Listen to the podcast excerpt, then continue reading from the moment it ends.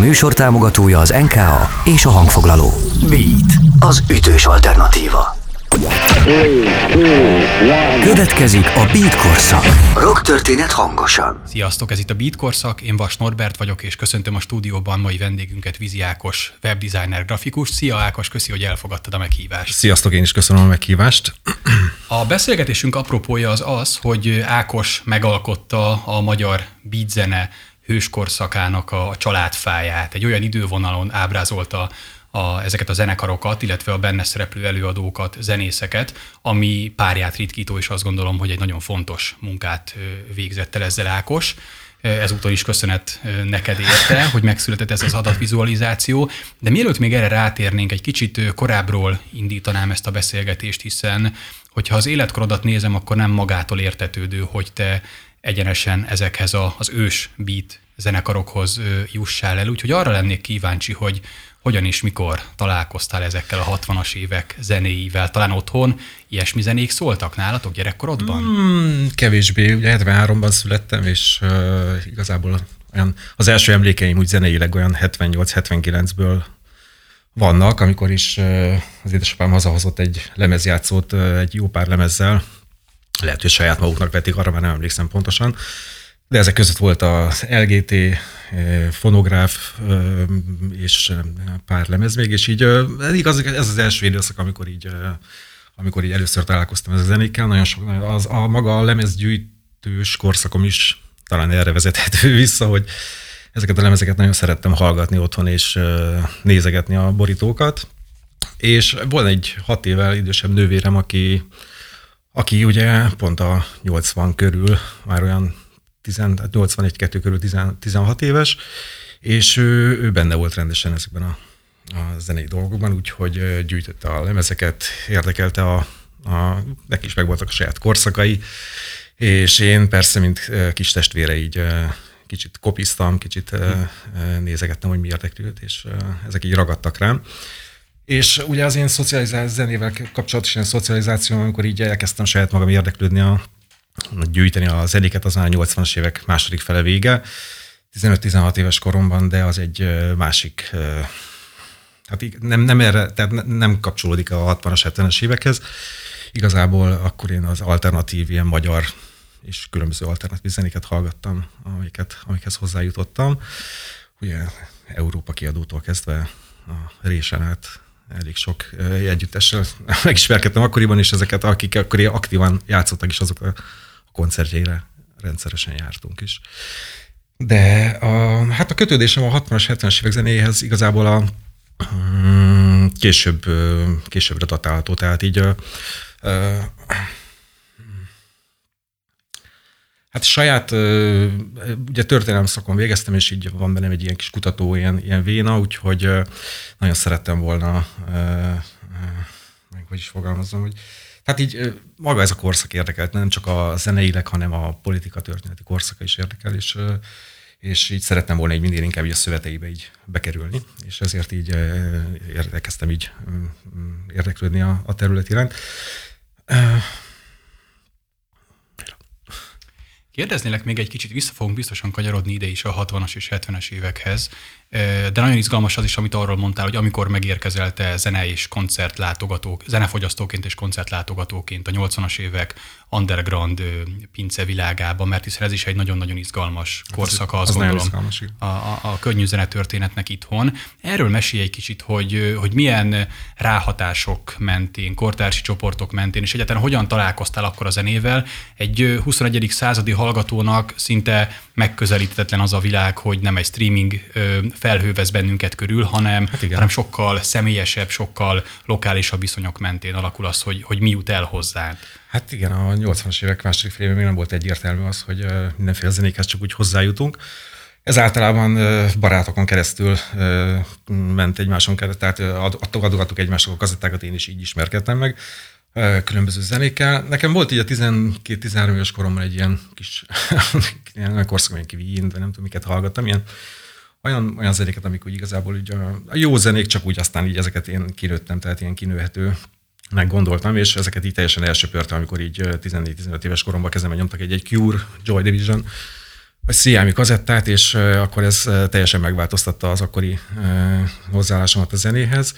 És hát a legjobb időszakban, én úgy gondolom, tehát én rohadt szerencsés időszakban lettem tínédzser, és akkor kinyíltunk igazából erre az egy nagyon időszak volt, ugye kicsit fel, felszabadult ez a rendszerváltás időszaka, nagyon izgalmas, ilyen, ilyen pörgős korszak volt.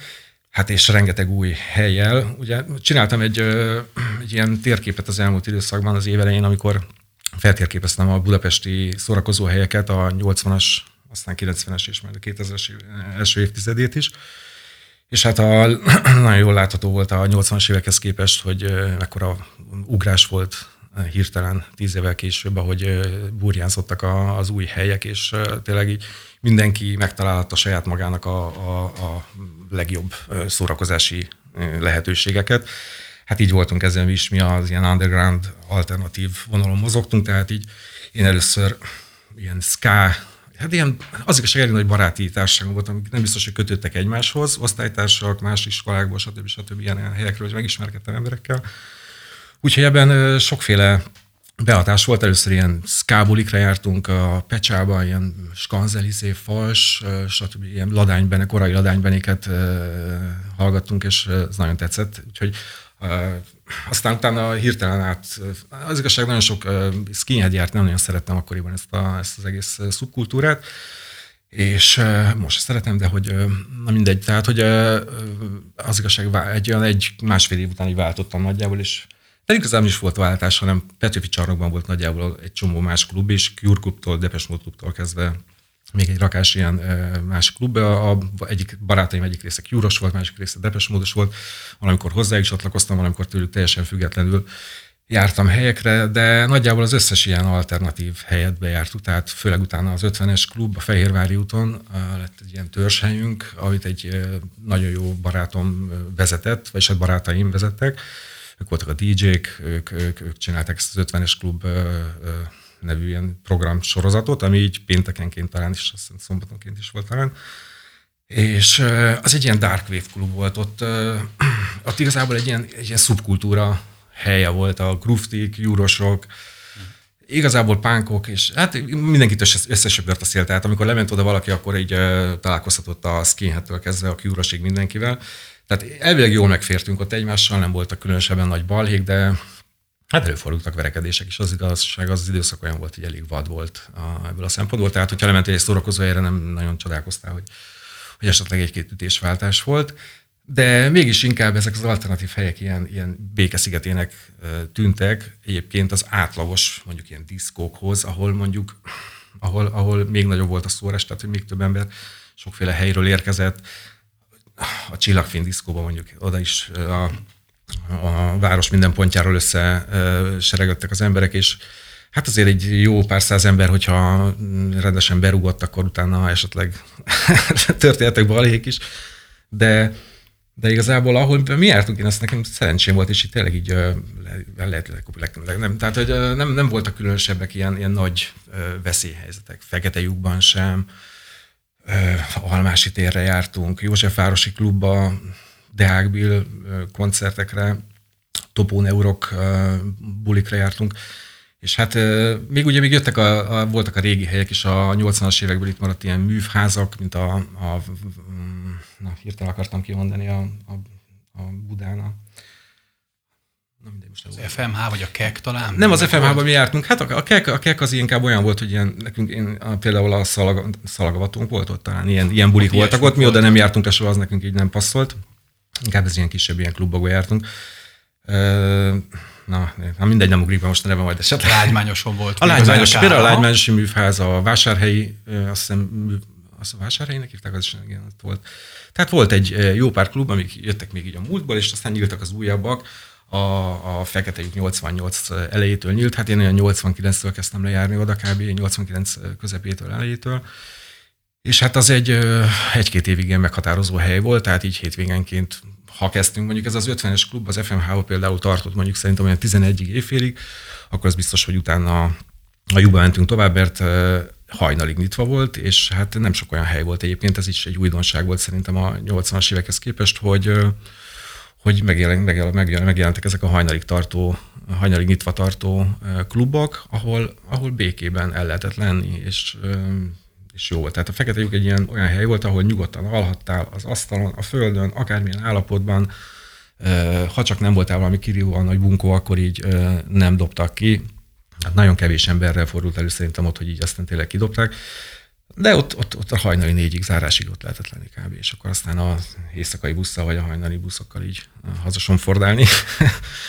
és aztán ezt követte ugye a, a, aztán a 80 a 90-es évek fordulóján a rock e, diszkók és rockkocsmáknak a megjelenése, ami már megint egy teljesen más e, időszak, korszak, tehát azok mások voltak, azok jóval vadabbak voltak szerintem, mint a, a, az a, az a, azok a helyek, ahol az elmúlt, előtte lévő egy-két évben jártunk. Tehát ott aztán tényleg összesöpört mindenkit a szél, és így az, az egy ilyen folyamatos ilyen balék volt, mint egy korai totálkár, ami ott a, a Krúdi utcánál volt, a sarkon, azt hiszem ott a, a Baros utca környékén, és aztán a későbbi Totálkár 501-es klub, ilyen helyekre jártunk, na, a 90-es évek elején, és hát ezek ilyen klasszik, ilyen rokkocsmák voltak, de hát elképesztően jó helyek voltak végül is, tehát elég sokat látogattuk őket, Rokokót például, meg hát a Tilos, a, a, a Tilos is megjelent 89 decemberétől, Úgyhogy egy ilyen olyan mm, időszakba csöppentünk bele tínédzserként, hogy így szinte nem tudtunk betelni, hogy hova menjünk, nem tudtunk, a választási lehetőségünk nagyon sok volt, és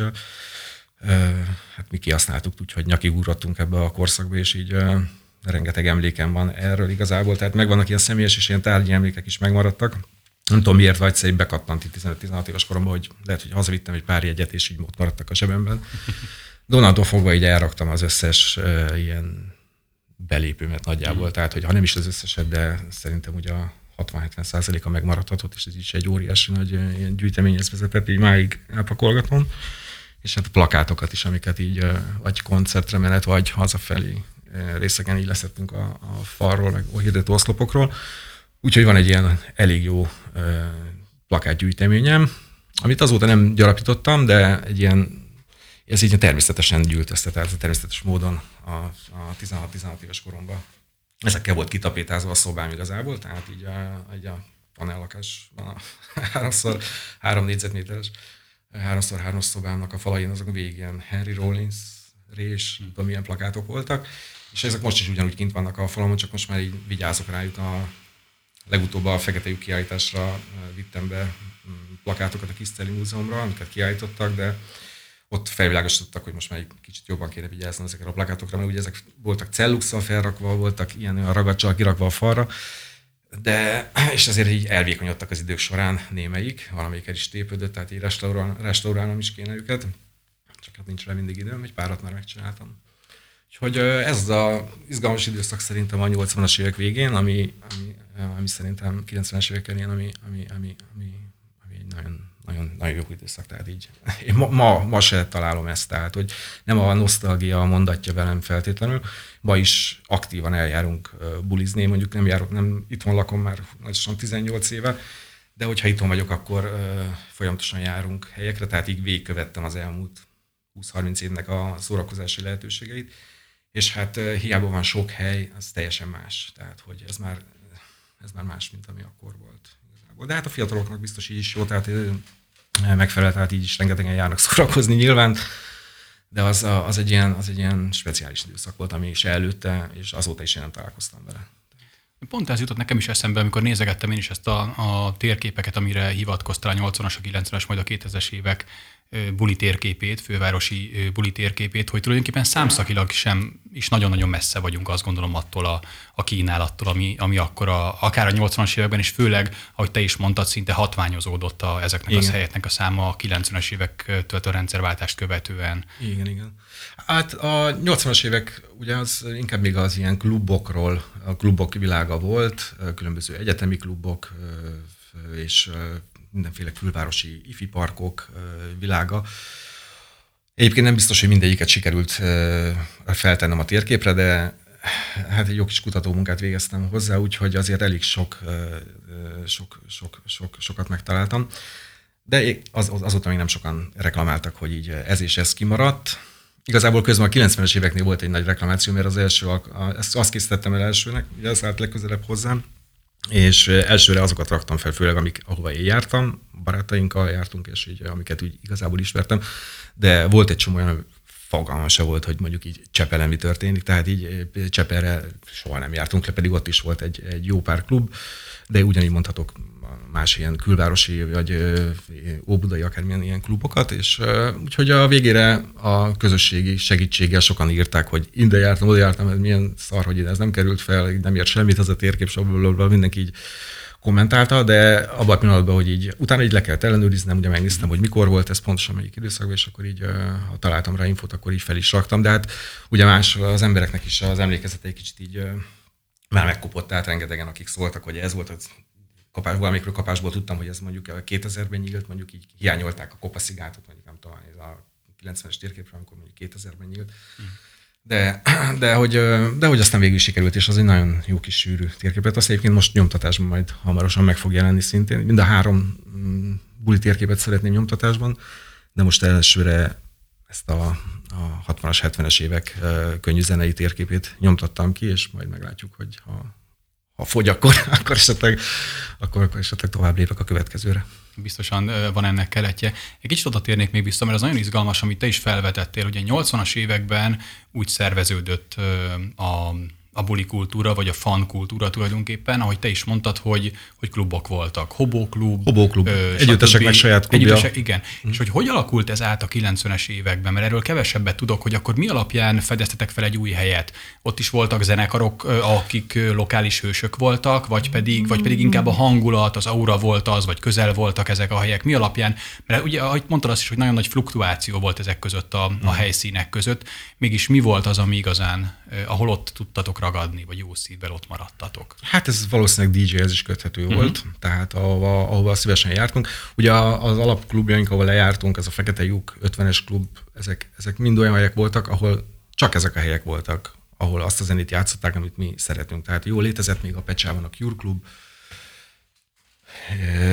és akkor azon kívül kb. ez a kettőt tudom mondani, ahol mi, hogyha lementünk, akkor egész este Jesus and Mary chain a Sisters of Mercy keresztül a Cure-on át az összes olyan zenét, amit imádtunk, arra ugrálhattunk.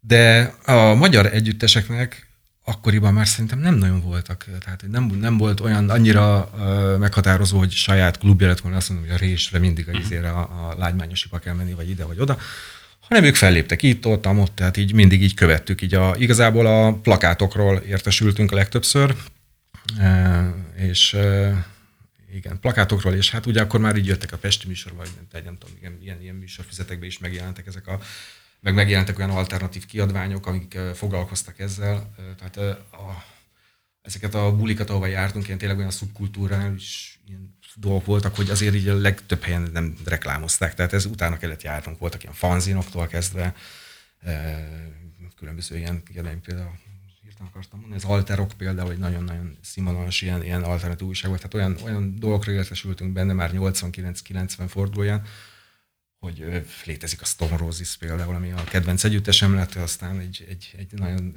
abban az időszakban, és hát tehát, hogy ilyen, ilyen csatornákon keresztül, barátokon keresztül azt mondták, hogy itt lesz buli, ott lesz buli, de hogy így, így konkrétan nem nagyon létezett az, hogy valami speciális helye lenne együtteseknek. Tehát uh-huh. így, a, a, a DJ-k azok fontosak voltak, például most találkoztam egy két éve a Robot klubban egy DJ-vel, aki ott most rezidens, nem tudom, azóta már az, azóta még mindig az, de ő például a 90-es évek elején egy meghatározó helyen, András, be Andrásnak hívják, és ő például az 501-es klubban, vagy a Nanában például ő volt a DJ, de például a Sex Appeal basszusgitáros, a, a László Viktor, a Rokokóban volt a, az egyik DJ, tehát így, ők mindig garantált ilyen, ilyen minőséget hoztak, jó ízlésük volt, a, a legjobb akkori indie zenéket, Subdragons, ilyeneket toltak, tehát így az, az sok helyen nem lehetett hallani.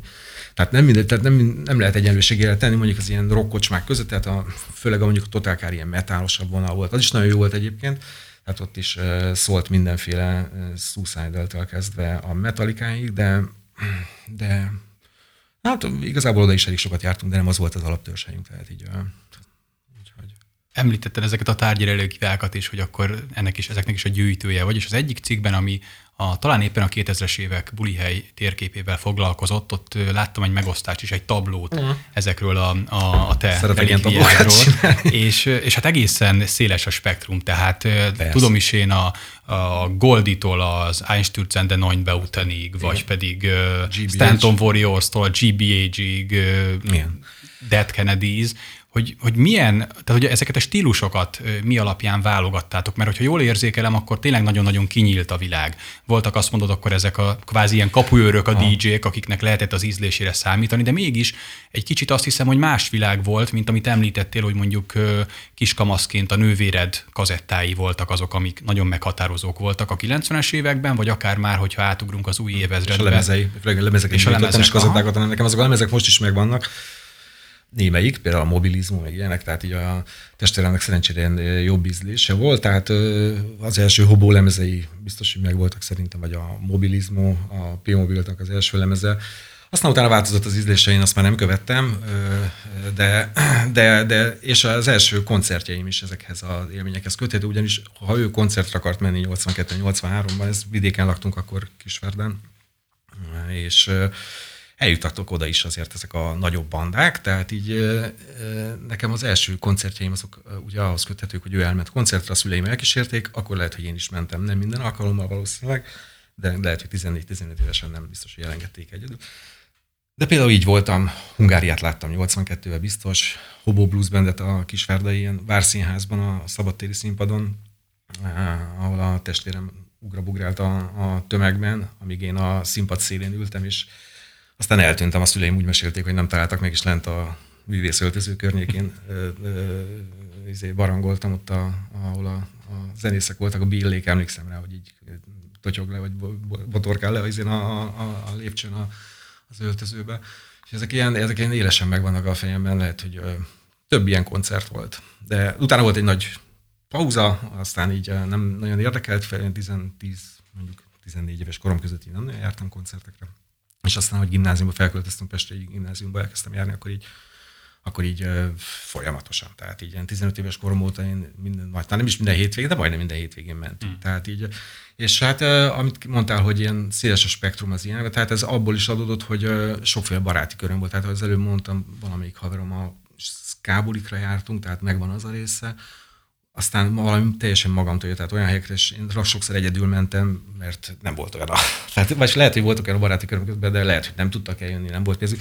Tehát egy, nem sok pénzünk volt akkoriban, mondjuk nem is voltak rettenetesen drága jegyek, de azért mondjuk így megéreztem egy 400 forintos, vagy 350 volt mondjuk egy Anstünce, Anstünce Neubaten, Henry Rollins együtt játszottak a 91-ben a Pecsában, és hát és hát igen, utána Ja igen, igen, azt a, most nem még elkalandoztam, de hogy, a, hogy, hogy széles volt a spektrum, hogy a baráti körbe, és hát egy egyik erre, másikkal arra jártunk, és akkor volt, akivel eszit partikra kezdtünk járni. Tehát így a, a, megvan mindennek a korszaka, tehát így a, ilyen, volt egy ilyen alter, uh, ilyen, ilyen, ilyen dark wave, ilyen, ilyen korszakom, ami máig meg is tart, tehát így ezt, ezeket a zenéket ugyanúgy hallgatom ma is, imádom Nick Cave-től kezdve bárkit. Uh, és aztán jött az Acid korszak a 90-es évek elején, amiben így szintén fejest ugrottunk, úgyhogy azt a 90-es években végig toltuk. Tehát így a péntek szombat, az biztos, hogy FMK vagy valami olyan, olyan Acid helyeken voltunk, Craig Jokes-tól kezdve, ahol így, ahol így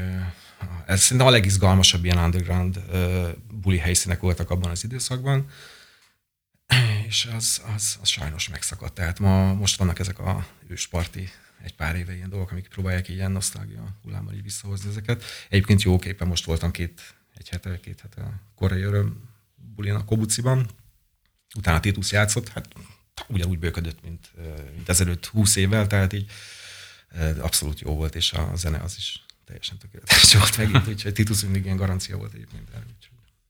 Az itt még eszembe, és lehet, hogy teljesen fals a feltevés, de hogy ugye beszéltél a plakátkultúráról, és a 90-es években amennyire nekem az emlékeim nem csalnak, azért ez a flyer kultúra is sokkal erősebben Persze. működött, tehát hogy ez még abszolút offline módon adogatták az emberek kezébe, és volt egy ilyen nagyon-nagyon harsány tipográfiája az egésznek, uh-huh. és ezek szerintem működtek ezek a dolgok, és hogy azon gondolkoztam, hogy egy bölcsész fiú hogy csábul el arra, hogy, hogy webdesigner meg grafikus legyen, hogy vajon a te pályaválasztásodban és a te életedben volt-e ennek ráhatása, vagy ez egészen máshogy alakult nálad? Ez, ez más igazából. Uh-huh. Tehát mhm. én, én, én a Pázmányra jártam történelem szakra, rövid ideig a angol szakot is felvettem, de aztán így volt egy három-négy éves ilyen középkorász képzés pluszba a történelemmel, tehát abból külön kellett államvizsgáznom is. És ez 98-ban történt meg. Igazából tanárként nem akartam soha úgy elhelyezkedni. Igazából az a pálya ugye annyira nem volt ilyen vonzó számomra. A kutatás, az, a kutatói pálya az inkább jobban érdekelt volna. És az igazság, hogy elég ilyen, ilyen rupótlanak, ilyen, nem volt sok pénzünk a 90-es években, tehát ilyen, már egy kicsit untam 90-es évek végén, hogy így, hogy így nincs pénz, és hát így 98-ban azért ez a 50 hm, ezer forintos ilyen tanári fizetés volt, ami aztán a 2002-ben a kormányváltásnál azt hiszem duplázták meg, és még az se volt egy nagy pénz. Tehát igazából lehet, hogy ilyen nagyon egyszerű prózai oka volt, hogy azt választottam, voltak haverjaim szintén, akik így ebben, ezen a pályán voltak, és hát elég jól elboldogultak. Nekem semmilyen ilyen grafikusi vénám nem volt igazából, különösebben nem is érdekelt, történelemmel foglalkoztam mindig. Azt gondoltam, hogy ezzel fogok foglalkozni később az életem során is, de igazából meg is történt, tehát azóta is ezzel foglalkozom, csak nem hivatásos profi történészként, hanem hát nem tudom, hogy amatőr vagyok, nem tudom.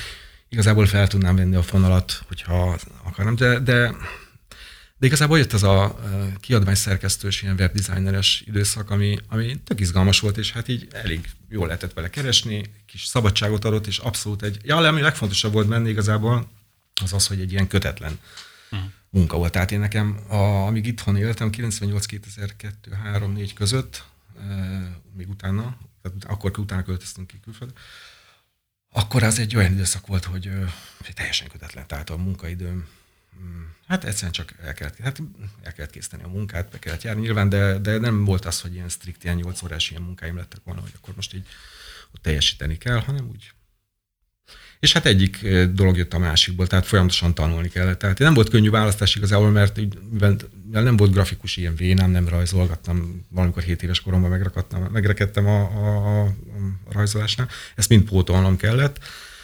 A technikai dolgot azt tanulásra gyorsan lehet pótolni, a, a grafikus dolog az olyan, hogy így azt meg így az ember csinálja, csinálja, aztán valami csak lesz belőle. Ma se tartom magam így ilyen grafikusnak, de így nagyon szeretek ezzel foglalkozni, tehát ilyen kell, akkor portrékat szívesen magamnak csinálok magamról, meg ilyeneket a családomról, meg akik közel állnak hozzám. És hát aztán jött a 3D grafikusi dolog, ami, ami, ami, ami sokkal izgalmasabb. És igazából a történelemhez visszakapcsolódva a legfontosabb az volt a számomra, hogy egy, ugye valamivel kellett keresni a pénzt, tehát csináltunk reklámot, meg weboldalakat, meg stb. stb. De igazából ez a része soha nem érdekel, tehát amire így klasszikusan felhasználják ezeket a tudást, az így az úgy annyira nem izgatott. Tehát reklám nem érdekel, nem nézek tévét, nincsen tévén 20 évet, vagy ilyenek. A 3D-be is nem érdekel, hogy mondjuk így milyen óriási effektekkel csinálnak valami filmeket, vagy ilyenek, de mondjuk így modellező vagyok, és nagyon szeretek modellezni dolgokat, és így mindig összekapcsolom a meglévő ilyen grafikai, technikai tudásomat azzal, hogy saját projekteken dolgozok, és hát ilyenekből születtek olyanok, hogy mondjuk amikor Flash, volt egy ilyen Flash nevű program, ilyen vektor grafikus, ilyen animációs program volt, azzal például olyan interaktív ilyen térképeket lehetett készíteni, ami zseniális program volt, amivel így nagyon jól meg lehetett, ilyen, be, lehet mutatni, be lehetett mutatni például deportálási térképeket készítettem 1944-ben egy ilyen holokauszt kutatáshoz, amiket most szeretnék majd így felújítani, tehát ilyen megyénként elkészítettem, a, hogy deportálták az embereket a legkisebb falvakból, és így nagyon jól nyomon lehetett követni ezt az egész folyamatot. Aztán utána ugye a három, három d vagyis hát a középkora igazából az egyik kedvenc témám, tehát így a három d pedig azt csináltam, hogy az ilyen régészeti emlékeket, műtárgyakat, ezeket elkezdtem modellezgetni.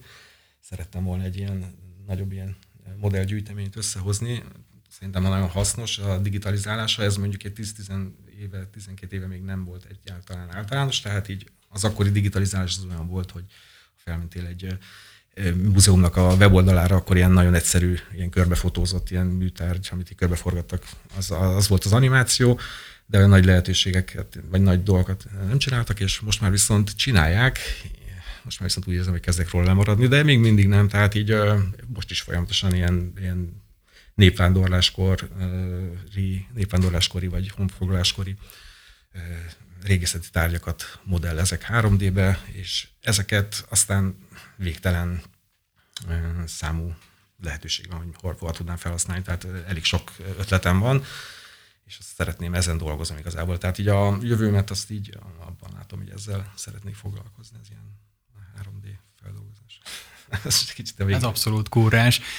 Viszont most mondtad azt, hogy a, a történészi vénádba hogy tudtad, vagy hogy tudtad ezt behozni a, a grafikusi munkáidba, vagy hogy, hogy, hogy követted nyomon, és vajon olyan történt-e, hogy, hogy akár a, a könnyű hobbit felé is tettél gesztusokat grafikusként? Arra gondolok, hogy bármiféle ilyen plakát egyébként ja, borítótervezés ilyenek, ilyenekbe belefolytál. Á, abban az időszakban nem, amikor így benne éltünk, tehát így akkor csak úgy, akkor csak így néztük, és így gyűjtöttem a dolgokat.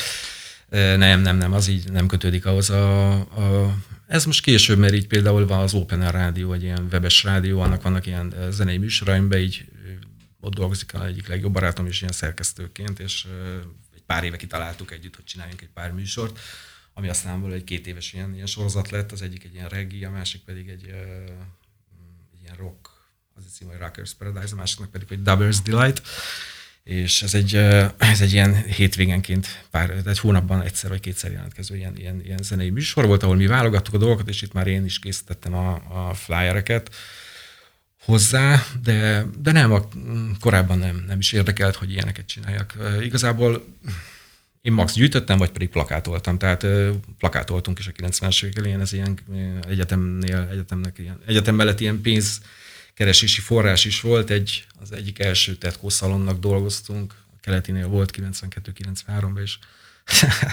hát dolgoztunk egy-két haverommal, és az egy nem sok pénzt kaptunk, de, de, de, de az mégis jó volt, egy kis kiegészítés a hétvégi piáláshoz, vagy koncertre járáshoz, tehát úgyhogy nem.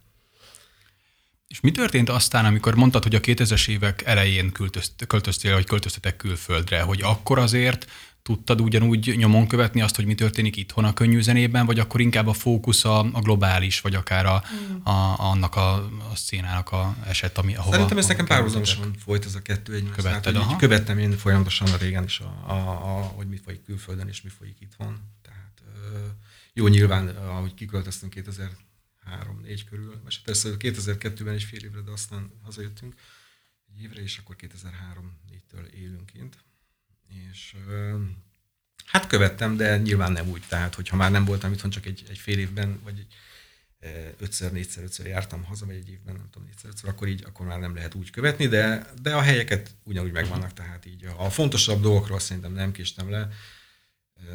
Szerintem majdnem mindent láttam eddig, amit látni akartam, amit, amit sajnos nem láttam, az, azt már nem is láthatom, mert esetleg meghaltak, mondjuk a Cramps, vagy uh-huh. az énekesek például sajnos őket nem sikerült elcsípnem, de mi elég sokat jártunk külföldre előtte is. Tehát az első alkalom 92-ben volt, hogy kimentünk Prágába Nikkévre, egy ilyen Lucerna nevű szórakozó még régi színház volt, föld alatt, nem tudom hány emelettel, egy gyönyörű helyen, nagyon meghatározó élmény volt, sok haverunkkal kimentünk, egy pár haverommal kimentünk, és a, Hát ez egy kalandos út volt, ugyan úgy mentünk ki, akkoriban nem volt az, hogy leszervezem interneten, vagy innen, azt szerintem a Wave-ből, a lemezból, Wave lemezboltból volt az információnk valószínűleg, hogy, hogy van egy koncert, és akkor úgy indultunk el, csak úgy úgy vakon, tehát így. Aztán szereztünk ott egyet a, a, a Prágában már de hogy mi elég sokat jártunk ki külföldre, aztán így, így ezre rá kaptunk elég gyorsan, és akkor így Bécs, Prága, inkább Bécs és a, a határmenti települések, ott vízen be volt egy fesztivál minden évben, a 90-es évek elején közepén, oda mi folyamatosan jártunk, tehát aki, aki fontos volt, azt szerintem majdnem mindenkit láttunk így az időszakban Nick. De főleg Nick Cave New Model Army az a két, ezt, ezt nagyon imádtuk, és így azokat nagyon sokszor láttuk akkoriban. Úgyhogy a fesztiválokra is jöntünk. És hogy volt az, mert ugye egy, azt említetted, hogy akkor uh, nyilván on time nem is lehetett meg a 60-as, 70-es évek, de hogy aztán az később fordult el ezek felé, a, a zenék felé, hogy azért az tényleg eljön egy adott életkora az ember életében, amikor egy kicsit elkezd visszafele ásni, mélyebbre menni, hogy, hogy neked mikor volt az az időszak, amikor elkezdett foglalkoztatni, hogy, hogy mi történt itthon korábban is? Hát szerintem, hogy a 2000-es évek így elején kezdtem így, így, így többet így olvasgatni. Igazából mindig is érdekelt, mert így nagyon sokat olvastam régen is ezeket a zenei magazinokat, tehát így nem nulláról kellett indulnom, mondom a testvérem és a különböző unokatestvéreimen által már a 80-as évek elején is 10, 10 évesként már értesültem arról, hogy ők mentek mondjuk 85-ben Debrecenben a Motorhead koncertre, és tehát tudtam ezekről a bandákról, uh-huh. tudtam arról, hogy ők miket szeretnek, a lemezeiket meghallgattam náluk, tehát így de úgy, úgy, úgy kutatgatni, hogy így pontosan mi történt, azt mondom így egy, egy jó, egy jó 10-20 évvel később történt meg, és hát nagy meglepetés volt csak minden. Tehát, hogy nekem is csak egy ilyen felszín és ismeretem volt, úgy tűnik a, a bandákról, és lehet, hogy még most is csak az van, mert ugye erre a plakátra, a 60-as, 70-es évek plakátjára szerintem lehet, hogy 100 vagy 100 valány koncert vagy izé együttes került fel, lehet, hogy nem is sajnos nem számoltam meg, de hát lehet olyat olvasni ilyen korabeli meg ilyen, ilyen forrásokban, hogy, hogy mondjuk 65-ben tehetségkutató, ahol 350 együttes indul, és abból mondjuk az Illés meg egy Tomasztik nevű banda nyert, és a Tomasztik éppen a fogalmam volt. Tehát mondjuk a nagyokat ismertem a szüleimen keresztül, Omega Illés, meg ilyenek, generál, de, de hogy az, a kis bandákról, akik a külvárosi bandák, és akik rohadt fontosak voltak, ugyanolyan fontos, tehát hogyha kimaradnának, és biztos most is sok, sok kimaradt a, a, a, a térképről, az olyan, hogyha kihagynám mondjuk a, a nem tudom, a, a Sziámit, vagy a, vagy a kontrollcsoportot, vagy bárkit kihagynék egy, egy, egy, egy mert hát meghatározók voltak, rengetegen jártak, ahogy beleástam magam, és így elkezdtem olvasgatni róluk, így az volt, hogy a, a hétvégi koncertjeiken ezrek voltak esetleg. Tehát így a Skampolótól kezdve, a Skampoló is például a Gansban játszott, hát azt mondták, azt, azt írják a visszaemlékezésekben, hogy, hogy, hogy ezres tömegek be se tudtak jutni vagy a koncertekre. Tehát rengetegen jártak, és vagy nála, hogy mi is volt a kérdés? Hogy hát igazából az, hogy, hogy, hogy, hogy hogyan hogy, kezdtél ja, igen, igen, igen. ásni, de akkor... Hát igen, ilyen, hogy... ilyen, ilyen, forrásokat olvastam is régen is, tehát rengeteg ilyen könyv is megvolt, de nagyon szeretném az ifjúsági magazinban olvasni dolgokat, aztán gyerekkoromban is. Hát és akkor így elkezdtem így, így komolyabban így, így feltérképezni, és akkor így gyűjtögettem így az infókat. Aztán ez például ez is, ahogy az előbb beszélgetünk arról, hogy hogy kapcsolódik az ilyen grafikus, meg ilyen történelmi dolog, így ebből adódott az is, hogy hát nyilván ezt is, amikor eljutottam egy bizonyos fázisba, hogy így megvolt egy bizonyos ilyen adat halmaz, amit így összegyűjtöttem, akkor azt így szeretném volna látni, hogy akkor egy kicsit így rendszerezve, mert így tényleg olyan volt, hogy olvasom, hogy ki ez, hogy, hogy mi, melyik banda, Tomasztik, Echo, tehát így már így, teljesen így bekavarodtam a végén, és akkor mondtam, hogy jó, akkor most így ezt így letisztázom, és akkor így felviszem egy ilyen térképre. Így most eh, nekem is sokkal világosabb, remélem másoknak is. Amikor kinyomtatásban megláttam a plakátot, akkor én is meglepődtem hirtelen, mert így, eh, hogy tényleg egy ilyen, egy ilyen óriási nagy eh, adathalmaz, és hát biztos vannak benne hibák is. Már én is észrevettem egyet, de nem hívom fel a figyelmet, úgyhogy majd, majd, majd, majd esetleg szólnak. Eddig még nem szóltak az elmúlt két-három hónapban. De, de hogy így, de hogy így összegezni szerettem volna, uh-huh. és mhm. így és sikerült is, azt gondolom.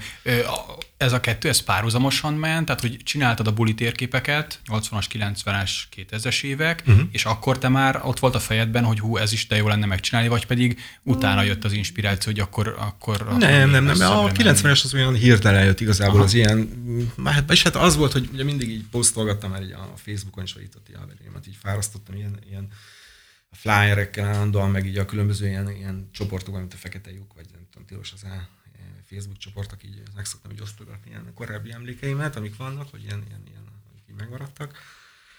És az, az, így, az így jött így magát hirtelen, csak így gondoltam, hogy akkor csinálunk, csinálok egy ilyen. Igazán nem, nem, volt valami konkrét oka, talán a tilos az bezárás, vagy a újranyitása körüli mizéria volt, hogy így nem tudom, sírtak az emberek, hogy most így, ah, most milyen lesz az újjá, hogy ez már nem olyan, mint a régi ilyen nyafogás ment így a, a, a Facebookon, és így tökre felbosszantottam magam, hogy basszus, így, így tudom, hogy milyen a mai ilyen klub élet itthon Magyarországon, tehát hogy így, ha itthon vagyok, így szenvedtünk, hogy hol menjünk le hétvégén, mondjuk az elmúlt 5-10 éve. Tehát mindig a végén az kötöttünk az A38-on, tehát egy ilyen konstans jó volt nagyjából. De hogy, hogy nem az volt, hogy ha jó, hát akkor itt játszik ez, ott játszik az, és akkor tizet tudnék felsorolni, és akkor így mondtam, hogy basszus, akkor mondom, hogy jó, akkor most megnézem, hogy milyen, is felraktam mhm. gyorsan egy térképre azokat a helyeket, hogy így megnézzük, hogy azért mi az, amihez képest most így nyafogunk. Tehát, hogy így, hogy akkoriban azért így nem kellett nyafogni, hogy most így válaszol magadnak egy helyet, ma meg így, ma meg azért így mégse ugyanaz a szitu. Úgyhogy abból ez így kezdődött. A másik az pedig egy ilyen régebb, tehát így jött. Tehát így gyűlt az info, olvastam, most aztán egyszer csak arra gondoltam, hogy így, hogy akkor, hogy ezt feldolgozom térképen, de ezt most csak ez a nyomtatott verziója, ennek dolgozom azon a lehetőségen, hogy hogy lehet ez egy ilyen, mégis ilyen tudás halna, az nem is tudom, hogy, hogy mondjuk ezt, hogy a, ahol így, ahol így, amit így, ha webre felrakok, és már fel is raktam, most egyelőre csak egy képet lehet látni, Igen. tehát így be lehet nagyítani, meg lehet nézni részletesen, hogy kik voltak az együttes tagjai, stb. hogy vándoroltak egyik bandából a másikba. De most azon dolgozom per pillanat, hogy, hogy ezekhez minden egyes adathoz hozzárendel lehessen rendelni weben információkat. Aha, tehát ilyen interaktív tartalom. Persze, interaktív, uh-huh. tehát így belinkelni. Most nem feltétlenül csak a Wikipédia, hanem, hanem bármi. Tehát mondjuk a Wikipédia nem is általában a legmegbízhatóbb forrás ebből a szempontból, tehát így azt úgy egy egybe soha nem tudnám használni. Tehát hogy egy nagyon jó ilyen, ilyen támpont, de, de soha nem lehet ráhagyatkozni, mert így amit ott van, az köszönő viszonyban nincs általában azzal. Ja, hát igen, ez, ez, lehet, hogy egyszer beszéltünk is valamikor egyszer uh, beszélgettünk, uh, hogy, uh, hogy például van a Wikipédián egy információ, aztán meghallgatod, hogy mi van a privát rock történetben, ott mond valamit az ember, hogy, hogy mi történt, valamelyik zenész, aztán utána elolvasod a izét, a, a korabeli forrás, mondjuk magyar ifjúságot, vagy a izét a, az ifjúsági magazinban a dolgokat, és így három különböző, három info. különböző információ. Ilyenkor általában a, a, a, az eredeti forráshoz szoktam e, nyúlni, ami szerintem az a legmegbízhatóbb, mert ugye az emberi emlékezet az, az, az, az így az egy kicsit így megkopik így az idők során. Meg hát sok oka van, tehát így azért a zenészek se maradtak jó viszonyban, sok, nagyon sokszor olvastam olyanokat, hogy így egymást kihagyták, veszekedési hiszti voltam mondjuk egy Facebook oldalán, mondjuk egy izének, egy együttesnek, hogy így, hogy nem tudom, hogy, hogy, hogy, miért hagyták ki ebből a, a múltat, megszépítik, meg nem tudom, stb. kihagyják az egyes bandatagokat valamilyen ilyen korabeli, vagy ilyen korábbi ilyen, ilyen sérelem miatt. Tehát így sok-sok ilyen kis forrásból kell összehozni ezt a, a végeredményt végül is. Mennyi idő, amíg, amíg, amíg összeállt ez a mostani állapotában? Ez most ugye, ami látható, az 1960-tól 1979-ig vagy 80-ig. 80-ig, 79-ig, 79 végig csináltam, és most már hát szerintem 90%-ba kész vagyok a 80-as évekkel teljesen ami egy nagyon bonyolult dolog, és... Még szerteágazó, még, még Hát ez az első két évtized, hát figyelj, maga az, hogy a gyűjtés, mondom, ez, tehát ez egy olyan dolog, hogy szinte a, a gyerekkorom óta épül uh-huh. a dolog. Tehát, hogy így jön be az info, és így egymásra épülnek a dolgok, de maga a munka, a konkrét munka az egy, egy pár hetes, uh-huh. napos munka volt, amíg így, amíg így sikerült így összepakolnom. Tehát a dizájn a fejemben az így megvolt, hogy mit akarok nagyjából, ehhez most utána már csak így el kellett készíteni egy gépiesen így a, a dolgokat. Hát rohadt bonyolult volt, mert ugye én akkor jöttem rá, amikor megkészültem a, 70-es évekkel is, meg a 80-as éveket csináltam, hogy, hogy ha, ha azt csináltam volna, hogy még egy kicsit várok, és minden info megvan, akkor talán a 80-as vagy a 90-es évekből indultam volna vissza. Aha.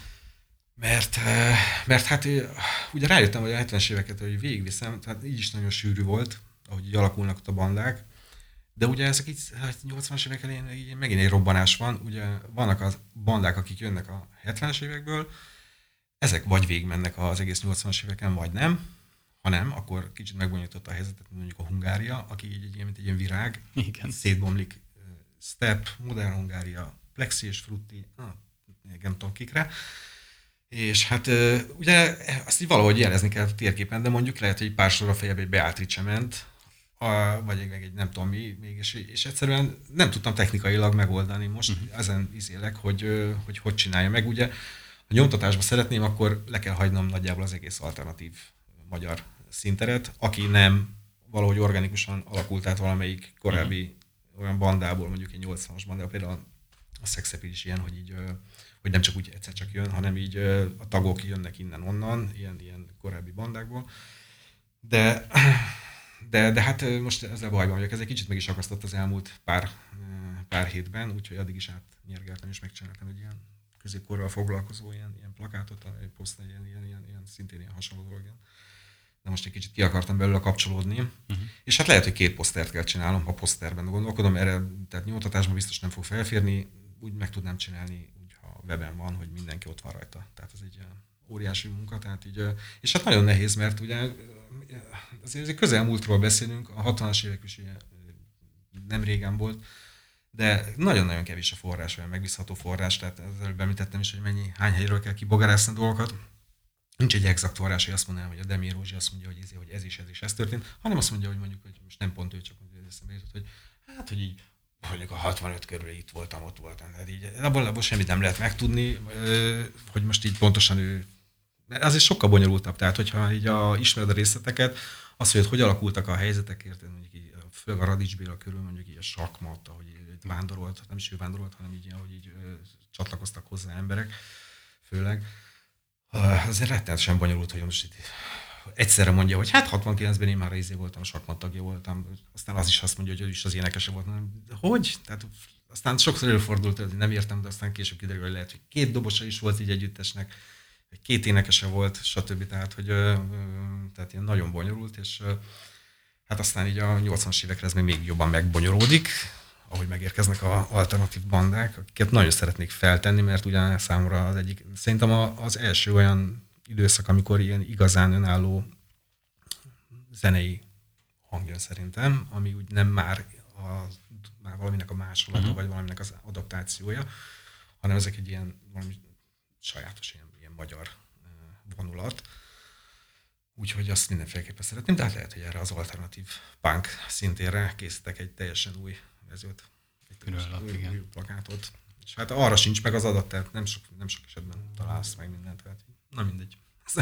Ez a részletkérdés, majd megkeres. Arra lennék még nagyon kíváncsi, hogy amikor elkezdted újra hallgatni ezeket a lemezeket, meg, meg elkezdtél kutakodni, akkor, akkor voltak-e olyan meglepetések, amik, amikre azt mondtad, hogy wow, ez valami olyan, amiről eddig nem tudtam, de, de gyakorlatilag mai nap is hallgatható és teljesen oké okay lemez. Uh-huh. Tehát, hogy kerültek elő ilyen, ilyen kincsek, a, amikor, amikor persze. ástál visszafelé? Mondjuk mindig is, igen, persze egy jó pár ilyen előfordult. A, például, a, például a Bergendi én például nagyon szerettem korábban is, de ugye amikor én 80-as években 10 éves voltam, 10 éves ugye mindig csak az, azt a korszakokat ismertem, ami akkor volt. Az a, a, a, a sütők csinálták, vagy pedig a Szergeinek a, a, a volt az a Szervusz Szergei, jól mondom a nevét, Szervusz volt az a műsor, aminek ők csinálták szintén a, a, a zenét. Úgyhogy én azt az időszakát ismerem, de ahogy így visszafejtettem így a, a 60-as, 70-es években, szerintem az egyik legizgalmasabb társaság, egy mindenki mester a hangszerének, és olyan típusú, olyan minőségű zenét toltak, ami szerintem világviszonylatban is megállta a helyét. És hát, hát persze az, aztán szerintem az LGT is valami hasonló a 70, 70-es, 71-ben azt hiszem akkor alakulnak, tehát ők is egy világszínvonalú zenét készítenek Hát és van jó pár, például a Kex, uh-huh. ami, amit, amit nagyon szeretek, és nekik nagyon érdekes a, a sztoriuk is, ahogy így, hogy aztán így az egész megszűnt, és így szinte így el, elmenekült innen a Baksasós Németországba. Az igazság, hogy nehéz úgy sokat kiemelni, mert a 60-as évek számomra az olyan, hogy az, az egy inkább egy ilyen, lehet, nem tudom, lehet, hogy rossz, hogy koppintás, tehát, hogy időszaka, legalábbis az első fele közepe mindenféleképpen, amikor is az volt a céljuk inkább a zenészeknek, hogy, hogy minél pontosabban, minél jobban visszaadják a, a nyugati bandáknak a zenéit. És ez, ez volt az igény is a közönség részéről. Sokszor olvastam olyat, hogy egyszerűen nem is nem, is, nem is, nem, nem, nem még ciki is lett volna, hogyha mondjuk így magyarul énekelnek, tehát az volt a menő, hogy így érted, meghallgatta a Luxemburg Rádió, meg a Szabad Európán, levették azt a rossz minőségben azt a, azt a Beatles számot, vagy a Shadows, vagy akármilyen számot, és azt így olyan profi zenészek voltak ezek, a, a, akik akkoriban játszottak, hogy, hogy, hogy egyszerűen hétvégén már vissza tudták adni a közösségnek. Ha nem is az egészet, be lehet, hogy csak az első felét vették le a számnak, de lehet, hogy valahogy megoldották, vagy összerakták más zenészeknek, meg volt a másik fele a, a, a számnak, ha azt, azt tudták felvenni. És akkor így, így, így rakták össze a hétvégi repertoárjukat nagyjából. És aztán ugye a 60-as évek második felében jön szerintem az időszak, amikor már így, amikor már egy kicsit ilyen önállóbb hangok is vannak, de még mindig nem általános. Tehát még mindig az a cél, hogy hogy adjunk vissza jól nyugati zenéket. Tehát a, és akkor itt a legnagyobbak is erről szólnak. Radics Béla is, ugye egy Cream, Hendrix vonalon mozgott, és így ezeket, ezeket minél mesteribben próbálta visszaadni, és hát óriási tömegek jártak a, a, a koncertjeikre, és egy nagyon népszerű zenekar volt a Sakmat, és később a többi bandája is. De, de nem volt a céljuk az, hogy, hogy önálló zenéket készítsenek magyarul. Ez szerintem úgy a 70-es években jön majd igazából majd. De még ott se, ott is inkább az adaptáció megy szerintem. Tehát nem az van, hogy ilyen teljesen sajátosan valami magyar jót kitalálnak, nem is biztos, hogy kellett ez, hanem inkább átvettek ilyen, ilyen stílusokat, mondjuk jön a, izé, a hard rocktól kezdve. Space a, rock, aztán az omegával. Funky, akármi. Igen. igen, space rock, az omega ilyenekkel.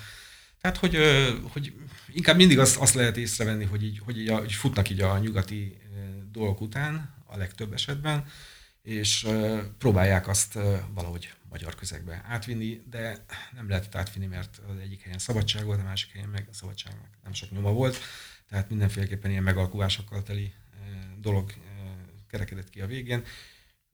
Van, akinek egyébként szuper jól sikerült tehát ezt így csinálni, tehát nem csak az, hogy átveszem gépiesen mondjuk a izét, hogy most jön a New Wave korszak, akkor én most én is New Wave-es vagyok, korábban még nem tudom, hol voltam, hanem, hanem úgy tényleg valaki szereti mondjuk a hobó, a, ezt a stílust, amit, amit tolt, és így, így tényleg azt kimaxolták abban az időben, és így ilyen, ilyen tökéletes első két lemezük sikeredett. 81, 82 azt hiszem a első két lemezük vagy, és hát valaki megint nagyon jó. Tehát ezeket mindenféleképpen kiemelném, az ilyen, akiknek sikerült egyrészt jól adaptálni a nyugati stílus, nem csak levenni a, a számokat, hanem így valami, valami jót alkotni, jó magyar szöveggel, ami, aminek jó jelentése is van, tehát ilyen sok, tehát van tartalma. Hát is valakik megrekedtek azon a szinten, de ők nagyjából el is tűntek ugye a sülyeztőben. De hát ők a 60-as években például még ők voltak azok, akik a, a, a, a, úsztak a, hullámon, mert ugye az volt a lényeg, hogy minél jobban játszok a nyugati számokat, és ez egy ilyen verseny volt az együttesek között igazából. Tehát így nagy volt a fluktuáció az együttesekben is, így a tagok között, mert így ugye így kiszűrték egymás között azt, hogy ki jobb, ki nem jobb, és így próbáltak így a ilyen kis összesűríteni a legjobbakat így a mandákban. És hát a közönség is mindig így erőltette ezt, mindig voltak ezek a közönségszavazások 60-as évek, 70-es években, hogy ki a legjobb ö, gitáros, és akkor csináltak ilyen szuperbandákat, mondjuk így a, a mármint így persze mondjuk nem úgy csináltak, hanem hogy a, a, a közönség szavazatai alapján az újságok, esetleg a zenei újságok készítettek ilyen szuperbandákat, ami aztán, ha összejött, mint, akkor, akkor vagy működött, vagy nem, tehát ez, ez, már, ez már utána később.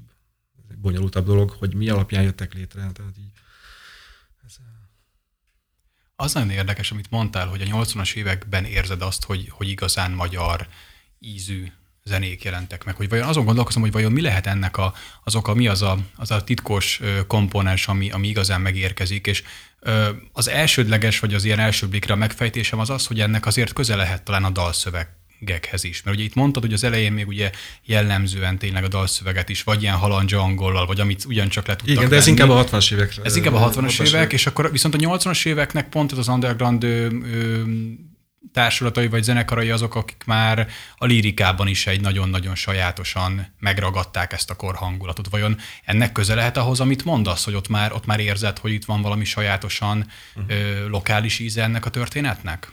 Hát igen, és ugye ez az underground bandáknak a nagy része azért az URH azért így, amíg burkoltan és nem burkoltan, félig burkoltan, azért így rendszerellenes ilyen, ilyen, ilyen szövegeik voltak, aki akarta, az értette. Hát nem is jutottak el sok ember, ez végül is ilyen réteg zene maradt szerintem a 80-as években. A 80-as évek végén inkább már volt egy ilyen olyan, olyan időszak, amikor így, ugye hát a szabadság időszaka eljött a rendszerváltással, akkor akkor jóval sokkal, többen, sokkal több emberhez jutott el. Én is akkoriban, jó, de mondjuk tíz éves voltam, de eljuthatott volna hozzám tíz éves koromban is mondjuk a tévéből, vagy a rádióból mondjuk egy URH, de nem juthatott el, mert ugye nem a, mégsem nem is támogatott, nem is a tűrt, hanem inkább szállán a tiltott dolgok közé kerültek. Hát és akkor ott van ugye a CPG, aki szerintem az egyik egyetlen olyan magyar panda, aki, aki kompromisszumok nélkül ment előre, és aztán hát az is lett a vége, ami lett, hogy így, hogy így, hogy így végül is tönkretették a, az együttest, tehát így börtönbe kerültek, külföldre kellett menniük, és, de hát ők, ők, ők abszolút a rendszerellenesek voltak. És hát őket csak úgy ismertem, tehát így nekik mindig a rossz hírük került valahogy inkább a, a nagyobb közönséghez, mert hát akik közelről ismerték, azok, azok, azok, azoknak teljesen nyilván más jó hír, viszont pont napokban láttam egy Facebook posztot, hogy újra próbál a zenekar, és ha minden igaz, akkor még idén augusztusban adnak Szegeden egy koncertet, és az igen. az ígéret, hogy jövőre talán a fővárosban is igen, újból igen. lesz. Én, én, is, én is néztem, hogy követem a, a fejleményeket a, a körülöttük. Hát igen, igen. Hát így nagyon, nagyon, nagyon jó, hogy ők most így újra aktivizálták magukat, és most meg is szereztem a legutolsó kiadványukat, ami egy, azt hiszem a 2000-es ilyen Erdős Péter emlékkoncert, ilyen CPG, CPG-nek ilyen koncertje, azt hiszem Gödöllön annak a felvétele, nem akarok hülyeséget mondani De hát ez egy nagyon jó kis elemez, úgyhogy most és jó pár ilyet beszereztem a elmúlt időszakban. Úgyhogy örülök, hogy aktivizálják magukat, és hát remélem, hogy el fogom csípni őket. Én először 88 környékén találkoztam, egy barátom adta kölcsön, de ő még úgy mondta, hogy a, ugye ez egy, a nevük a, a cigány pusztítógépezet, amit én el is hittem akkor vajon, azt hiszem, de, hogy, de hát ez később tisztázódott, hogy, hogy ez egy baromság volt ez az egész. Tehát, és hát sok balhét így a számlájukra írtak, ami nyilván meg se történt, azt meg voltak balhék is körülöttük nyilván. Hozzá. Igen, hát lejárt az időnk sajnos, Ákos. Oh. Nagyon szívesen hallgattalak volna még, mert jó volt nosztalgiázni, meg még messzebbre, még mélyebbre ásni a, a magyar könyvüzenet történetében. Köszönöm, hogy itt voltál. És Annyit még mindenképpen mondjunk el a hallgatóknak, akik kíváncsiak ezekre a plakátokra, hogy hmm. hol lehet őket megtalálni online is, illetve hogyha a, a printből is vásárolnának, akkor hova fordulhatnak? Hát a, a Cserkiadó felkarolta az ötletet, és a, az ő popshop oldalukon lehet megrendelni a plakátokat. Egyelőre korlátozott példányszámban vannak a, a, a, a plakátok. Egy a 60-as, 70-es évek az első, amit, kiadtam. Ezt ott lehet elérni, az ő weboldalukon megrendelni, és online viszont a saját weboldalam viziákos.com, és azt hiszem ott elérhetők a, ott elérhető a, a, a mostani térkép, a, a, és ott, ott, ott is fejlődik, tehát folyamatosan, ahogy, ahogy látok valami hibát, azt így ott korrigálom. Tehát ott mindig a legkúrásebb verzió van.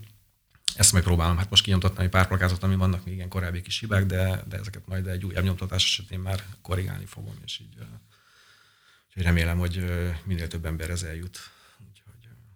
Bízunk benne, hogy ez a beszélgetés is hozzájárul valamelyest ahhoz, és akkor én is mindenkinek jó böngészést kívánok ez a plakáthoz, mert azt hiszem, hogy van mit szöszmötölni rajta, és hát neked meg nagyon köszönjük. Én várom a... A, a korrekciókat, hogyha bármi van, hogyha, ember, hogyha bárkinek valami észrevétele van, szívesen várom, és így javítom abban a pillanatban. Köszönjük, és köszönöm, hogy itt voltál. Én is nagyon szépen köszönöm. Ez volt a Beat Korszak. Rock történet hangosan. Köszönjük, hogy velünk vagy. Beatcast. Ezt a műsort podcast formájában bármikor visszahallgathatod, és ha érdekel, a korábbi epizódokból is felzárkózhatsz. Hallgasd a Beat-et a folytatásért, vagy keresd fel a műsort bármelyik ismert podcast felületen. Beat. Beat. Az ütős alternatíva.